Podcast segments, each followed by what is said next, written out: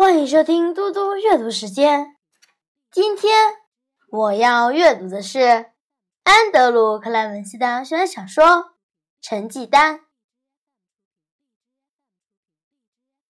第四章：宣读成绩单。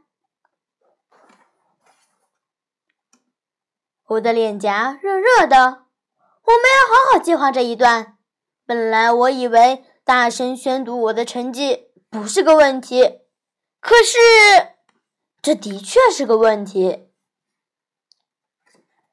在妈妈发问之前，我开口了：“我不想宣读成绩，别跟我说什么五年级的成绩很重要，因为我知道事实上并不是。只要用半个脑子把一大堆愚蠢的资料背起来，就会有好成绩了。考试和分数，还有这所有的事。”都是，都是蠢到不行。空气瞬间凝固了，接着一个冷静的声音划破寂静，是爸爸说话了：“请宣读你的成绩，诺拉。”我摇摇头说：“你们可以自己看，如果你们真的想知道的话。可是。”我就是不要宣读成绩，我的成绩是我的事，和他人无关。爸爸开口想说些什么，这时妈妈阻止了他，接口说：“诺拉，我知道这对你来说可能很困难，但是这很重要。你现在已经五年级了，你必须接受这个事实，成绩很重要。”而且事关重大，所以请宣读你的成绩。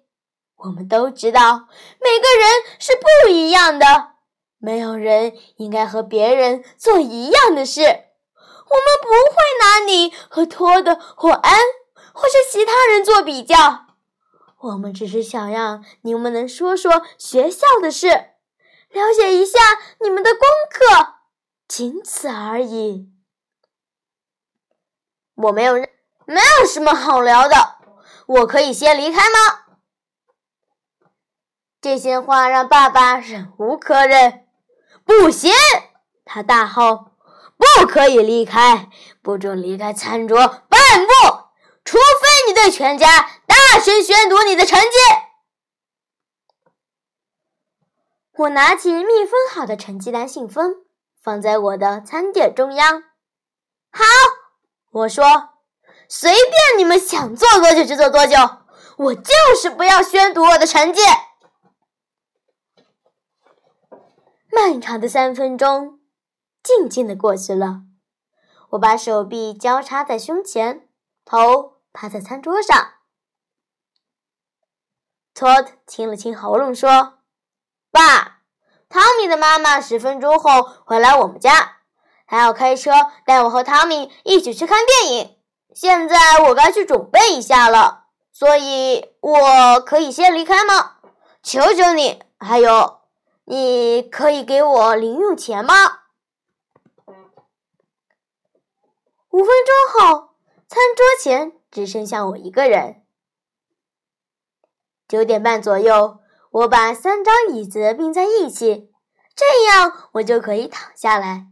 我把鞋子低开，移开一堆东西，还把桌子清空，然后将桌布往身上拉，这样就可以把桌布当被子用。我很想睡了，所以不确定那是几点，应该很晚了。我听到妈妈说：“Jim，把他抱到床上去吧。”这一回合他赢了，我们必须承认这件事。爸爸说：“好吧，这小家伙真是顽固。其实我相信他有能力变成一个大律师，不过前提是他必须先进得了法律系才行。”我听到纸张被撕开的声音，我知道那是什么动作。他正在打开我的成绩单。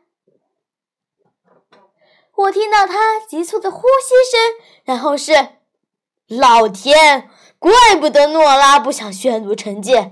这，卡拉，你看，全部都是 D，每一颗都是，除了拼字以外，而且拼字也只有 C 而已。天哪，那是妈妈的声音，我真不敢相信，怎么可能会有这种事？爸爸说。好，那我们现在就摇醒他，叫他起来说清楚。妈妈说：“金，不要这样，现在不是时候。可怜的孩子，你想想看，他一定对这么糟的成绩感到无地自容。把他抱到楼上去吧，一切等明天再说。”我感觉到曾经从我的背和脚。滑走了，然后爸爸强壮的手把我抱起来。爸爸花了不少的时间把我从这儿抱到床上去。我听到妈妈在我们后面的楼梯上说：“小心点儿，别让他的头撞到东西。”爸爸低声地说：“像这种成绩啊，就算撞到脑子。”也没什么伤害可言吧？妈妈说：“一点都不好笑。”我很庆幸他们没有打算帮我换睡衣，因为这样我一定会因为被瘙痒而笑出来。妈妈只帮我脱下袜子，把被子往上拉到下巴，轻轻亲了一下我的额头，然后就关上房门离开了。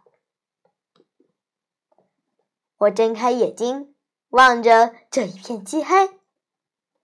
我想确定自己是不是已经将整个计划想清楚了。首先，我要想清楚计划所要实现的目标是什么。接着，我要把每一个步骤都好好的想一次。还有，我要怎样用这些步骤引导别人采取行动？我想了很多。这是我擅长的，可是我也在想，不管哪一个步骤都可能出错。这样的话，我是不是已经想好足够多的方法来解决每一个可能发生的问题呢？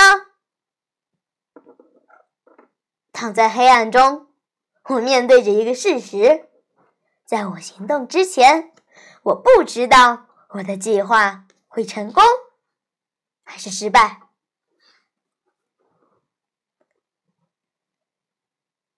谢谢大家，我们下次再见。